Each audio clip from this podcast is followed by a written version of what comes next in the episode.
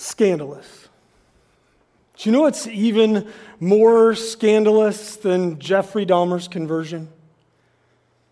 Even more scandalous than God's redemption of Judah and his sin with Tamar. You can check that out in week two of the series. More scandalous than God's love for adulterous Israel, and even more scandalous than the fact that maybe God has a tattoo with the names of Israel in his hand. I think the most scandalous thing about God's grace is his trust in unworthy people like me and you to be, to be the agents of his grace in a world he loves. God trusts you and me to share that grace with everyone around us. That's scandalous because we know our own hearts. We know what's going on inside of us and we know our shortcomings. And yet God says, I trust you to show grace to a community and a world that needs it. As we've walked through this series on God's scandalous grace, I hope you've been challenged. Not simply challenged to understand how God views us, but challenged to investigate and study and learn even more about God's grace. Because if I'm honest, it would be really easy as a teaching team here at Great Oaks to stand up and just tell you exactly what you should believe and do every week, how you should act, and then place guilt on you if you don't do those things. But if we were to do that, your faith would not be your own. You'd simply be puppeting the faith and beliefs of the pastor who's preaching that day and your foundation would shift with the tides of that with that pastor and there would be no solid foundation no anchor to hold your faith with in truth if we did that each of our faiths would be nothing more than that of a faith of a kindergartner. Because parents look at kindergartners and say hey i want you to do this. Why? Because i said so. And so, as a teaching team here at Great Oaks, our heart and my heart as your lead pastor is to help you mature in faith by thinking, investigating, and wrestling with all of the nuances of what it means to be a follower of Jesus today. Our teaching team wants to pastor a church like the one found in Acts chapter 17, verse 11, when it says this And the people of Berea were more open minded than those in Thessalonica and they listened eagerly to Paul's message. They searched the scriptures day after day to see if Paul and Silas were teaching the truth. I hope as we've looked at God's grace and we've talked about this scandalous idea and maybe kind of reshaped the way you look at the Old Testament, you've done just that. You've gone and investigated scripture to be like, he's right. Mm, this is weird. Like, how are you understanding those things? We value unending development. And that means I don't want to tell you in black and white terms how to live your life. But I want to help each and every one of us learn to love Jesus and our neighbor in unique ways as we wrestle with the truth of Scripture and its application in 2024. Because the, belief, the results of that kind of faith will be deeper, more holistic, and they will change our lives in much more radical ways than just doing what someone tells us to. I think we know that, but we forget that. And so, if you're new here this morning and you're like, well, this is an interesting intro, thank you for coming. And I hope as you figure out who Jesus is, my prayer is that this morning you'll experience something that will create in you a desire to investigate and discover more of who Jesus is and who this God is who loves you. Because one of the ways we're passionate about doing ministry is discovering Jesus in worship. And that's each and every one of us discovering something new about who Jesus is and the way we live and result in response to that. And I think that's exactly what Paul is teaching the church in Philippi. So if you've got your phones or your Bibles and want to go ahead and open up to Philippians chapter 2, verse 12, that's where we're going to camp out this morning. And Paul says there, Therefore, my beloved, as you have always obeyed, so now, not only in my presence, but much more in my absence, work out your salvation with fear and trembling. For it is God who works in you both to will and to work for his good pleasure. We're going to stop right there. What exactly does Paul mean when he tells the Philippian church to work out their salvation? Right? We've been talking about grace for the last four weeks. Isn't grace God's gift? He gives it freely to unworthy people. Why do I have to work at it? That seems counterintuitive. Paul's point here is not that we work to earn God's grace, but that we work to figure out what it means to live in light of the grace we've received. And Paul says the most amazing thing about this grace is not just that it calls us and saves us and redeems us, but that it empowers us and gives us will and desire to obey what God has asked us to do. So God's doing all the work. He's calling us, He's empowering us, He's giving us the desire inside of us. It's what happens when we live in connection with Jesus and are empowered by the Holy Spirit. And as we work through this idea this morning, I want you to keep this phrase in the front of your minds grace brings life change every day. Grace brings life change every day. Now, there's nothing super deep or philosophical about that statement, but are we applying it? Is God's grace changing our lives every day? You see, because the scandal of God's grace is not that it saves, but that it enables us to obey and to live differently every day as a result of this. Author Preston Sprinkle says this Obedience is not grace's enemy, but it's byproduct. I think often we think about grace and over here and obedience over here and God's grace saved me, but now I've got to obey, and that's what keeps me saved, and that's how this works. And Sprinkle says, no, no, no, no, no, no, no. Our obedience is a byproduct or a result of God's grace in our lives. But it should lead to change.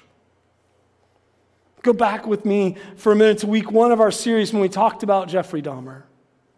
You might remember, but Dahmer's life up to the point of his conversion was dark, tortured, and demented. He took 17 innocent lives. Yet God's grace invaded that dark cell and brought life change to Dahmer that many thought was impossible. And unfortunately, some inside the church still do. But here are two things that I know about God's grace based on the truth of Scripture. One, God's grace is available to everyone, no matter what, and it's free. If you're here this morning and you've never accepted God's grace, or you're like, I don't even know exactly what this concept is, it's the idea that God loves you and will always love you no matter what you've done. You can't do anything to make God love you more today than he did yesterday or to love you less. God loves you. And that grace, that forgiveness that leads to grace, is free. All we have to do is believe. But the second thing about God's grace is this God's grace empowers us to lead changed lives. If we've accepted God's grace and we've said, Yes, I believe that grace is for me, I believe that you love me, how's it changing the way we live? You see, unfortunately, in our case study of Jeffrey Dahmer, his life was cut short. So he never got to see the change that God's grace would have made in his life. However, in his words to the Philippians, Paul is reminding them that grace in real life looks like obedience. to all he's taught them and to everything Jesus taught his disciples. So I think grace in real life is humility.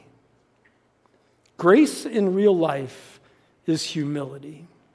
Paul kicks off this section of Philippians that we read with the word therefore. And if you have done any biblical study, you know anytime that you see the word therefore, we're supposed to ask ourselves the question what's it there for right? Like this it's not super hard. You just read the word and then you just put a different pause in it. So right so what's it there for? What's it teaching? And most of the time in scripture when it's there we can look back and it's referring to the thing that was previously taught. And so Paul's saying, in light of what I've taught you earlier in Philippians chapter 2, I want you to do these things.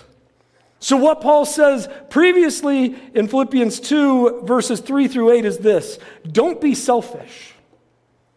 Don't try to impress others.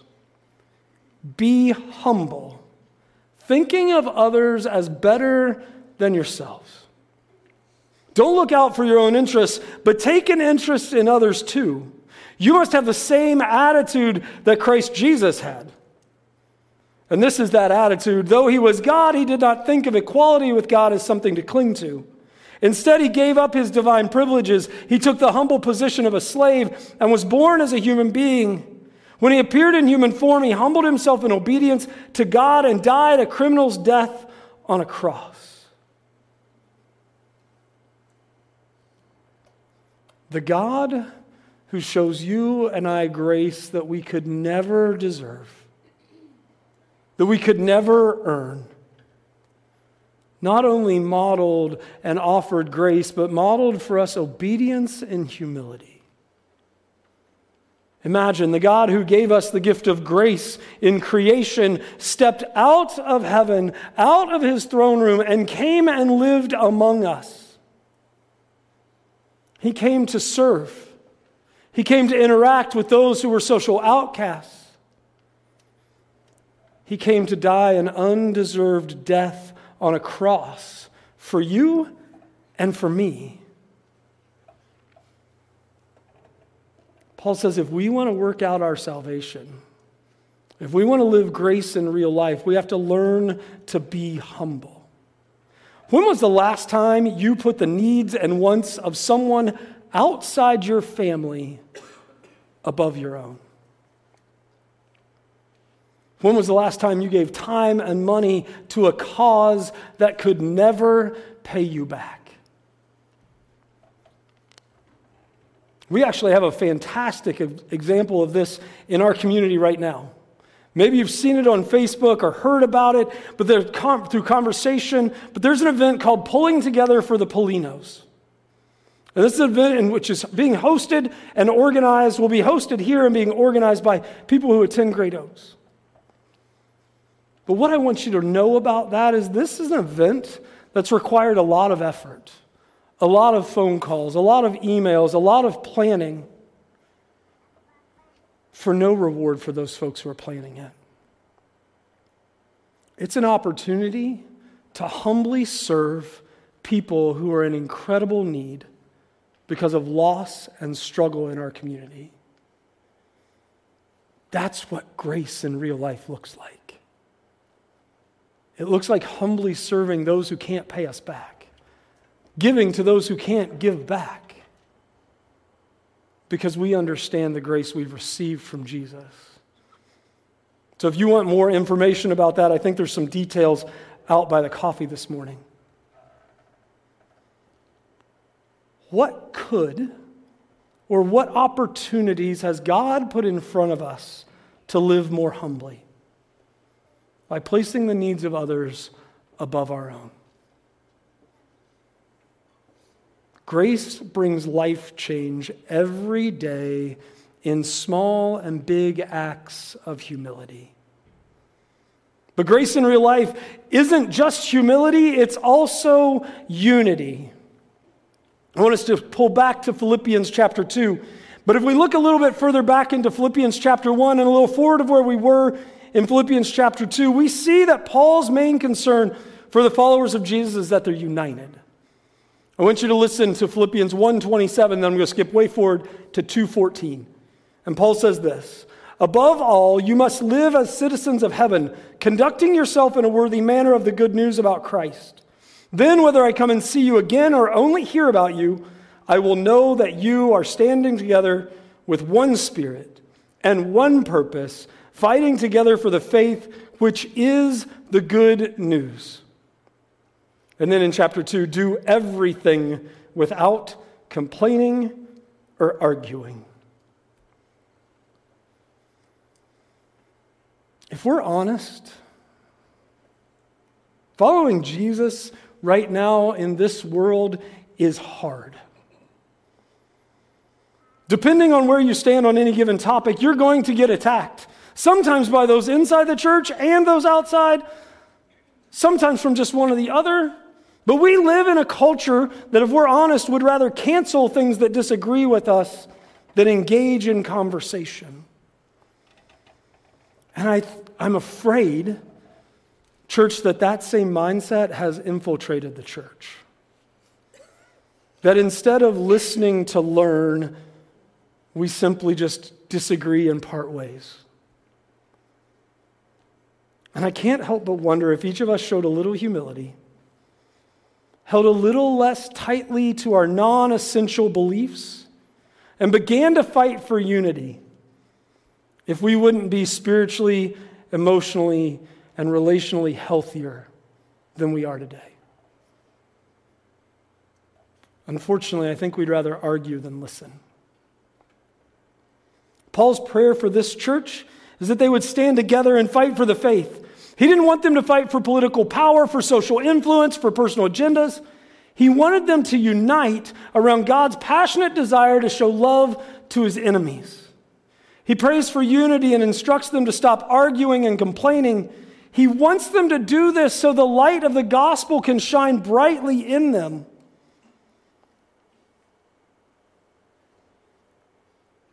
How bright is the light of the gospel shining in our lives as individuals and as a community of faith? How united are we? How would it affect our witness if right here in Great Oaks we began to live with one purpose, united to tell the, the gospel message to our community? We know our mission, right? Connecting everyone with Jesus, community, and purpose. Can we unite around that mission? Can we agree that we will do everything in our power to connect everyone to the one true God who has scandalous grace to offer them? Everyone means your annoying coworker. Everyone means your crazy uncle. Everyone means your annoying neighbor who puts way too many political signs in their front yard. Everyone means people who cheer for the Washington Panthers.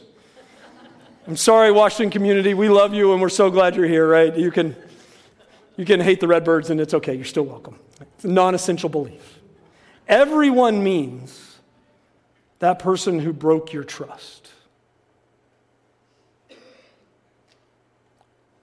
Are we committed and united to connecting everyone with Jesus, to providing a place so that everyone can experience community.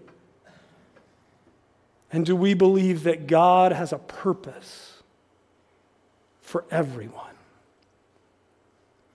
That's Paul's prayer for the Philippian church. That's Paul's desire.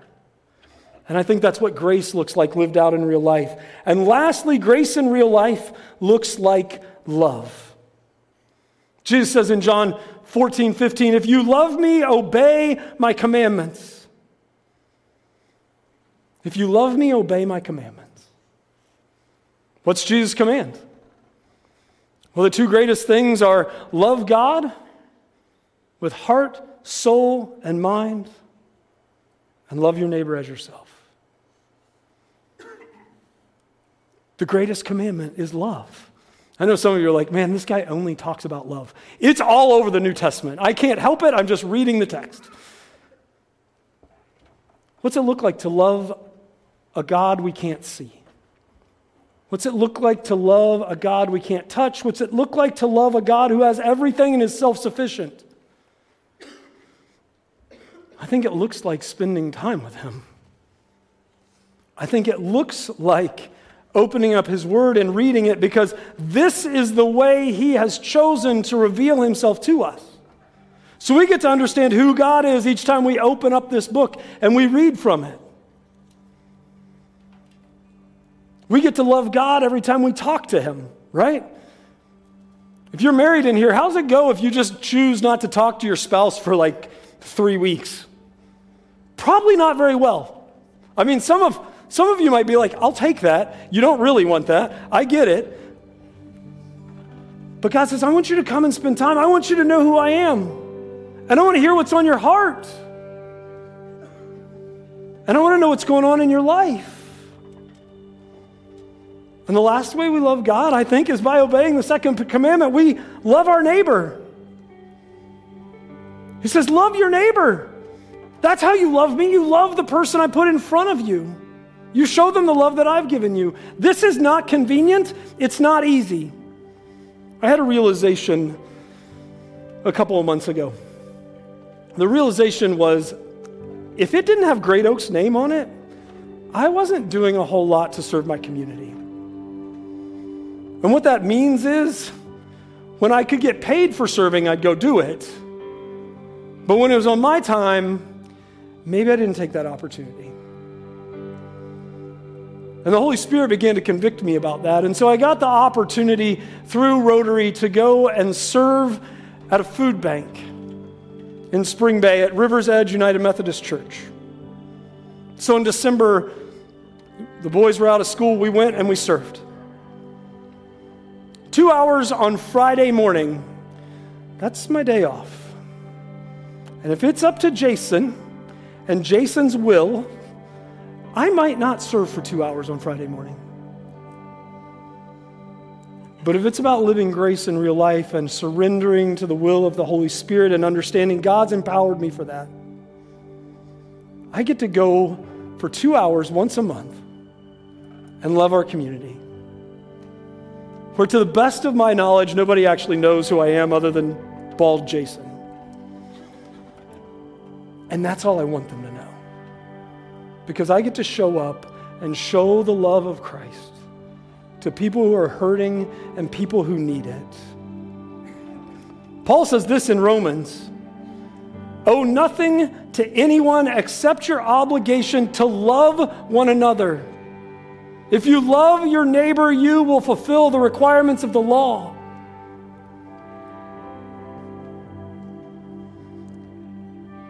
It's not about me, it's not about you.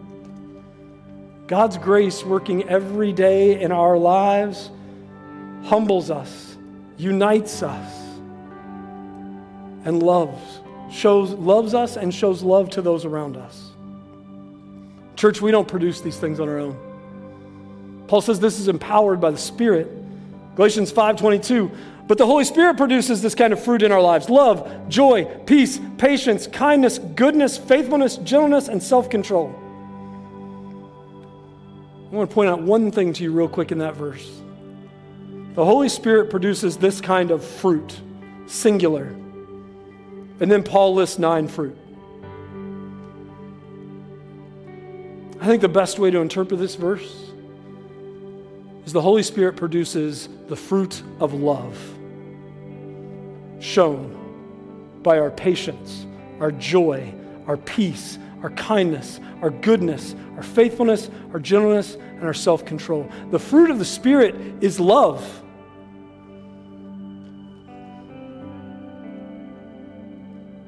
Whenever you see that in your life, that's the Spirit working through you. That's God every day working to make you become more like Jesus. Because the truth is, we're never going to reach perfection in this life. We're still going to mess it up. But grace brings life change every day. And that means every day we get to be a little bit closer to Jesus than we were before. It's absolutely scandalous that God trusts you and I with this message. But He saved us, equipped us, and empowered us to go and show grace to everyone we meet. We don't do this to earn God's grace. We do this in response to God's grace. We get the opportunity because God has shown us grace to go and live in gratitude and show grace to others. We get to live our lives as thank you notes back to God for what He's done for us. And so, as we close this morning, I have a couple of questions for you to think about. Who do you know who needs to hear the message of God's grace for them? Maybe somebody who doesn't believe they're capable of having grace, that they don't deserve it, that there's no way God could love them. How do we need to be that agent that goes and shows them love when they don't deserve it? Who do you need to ask forgiveness for? Because you obeyed your will and not the fruit of the Spirit. And you need to go back and say, hey, I'm sorry what I said was rude or disrespectful or hurtful. And that's not who I want to be. And lastly, where is God calling you to love your neighbor? Two basic commands love God, love people. Who's God calling you to love? How is He calling you to love them? Where do you need to go? This is the scandal of grace. Let's pray. Dear Heavenly Father, God, we thank you so much for your grace in our lives. God, we didn't deserve it, we didn't earn it. We take advantage of it every day. And God, you never give up on us. You always love us. God, thank you. God, we ask that you would give us the strength to model that same grace to those around us. That every day we strive to live out that grace to those who need it. Give us the strength. Give us the trust to rely on the Holy Spirit. We pray all this in Jesus' name and by the power of the Holy Spirit. Amen.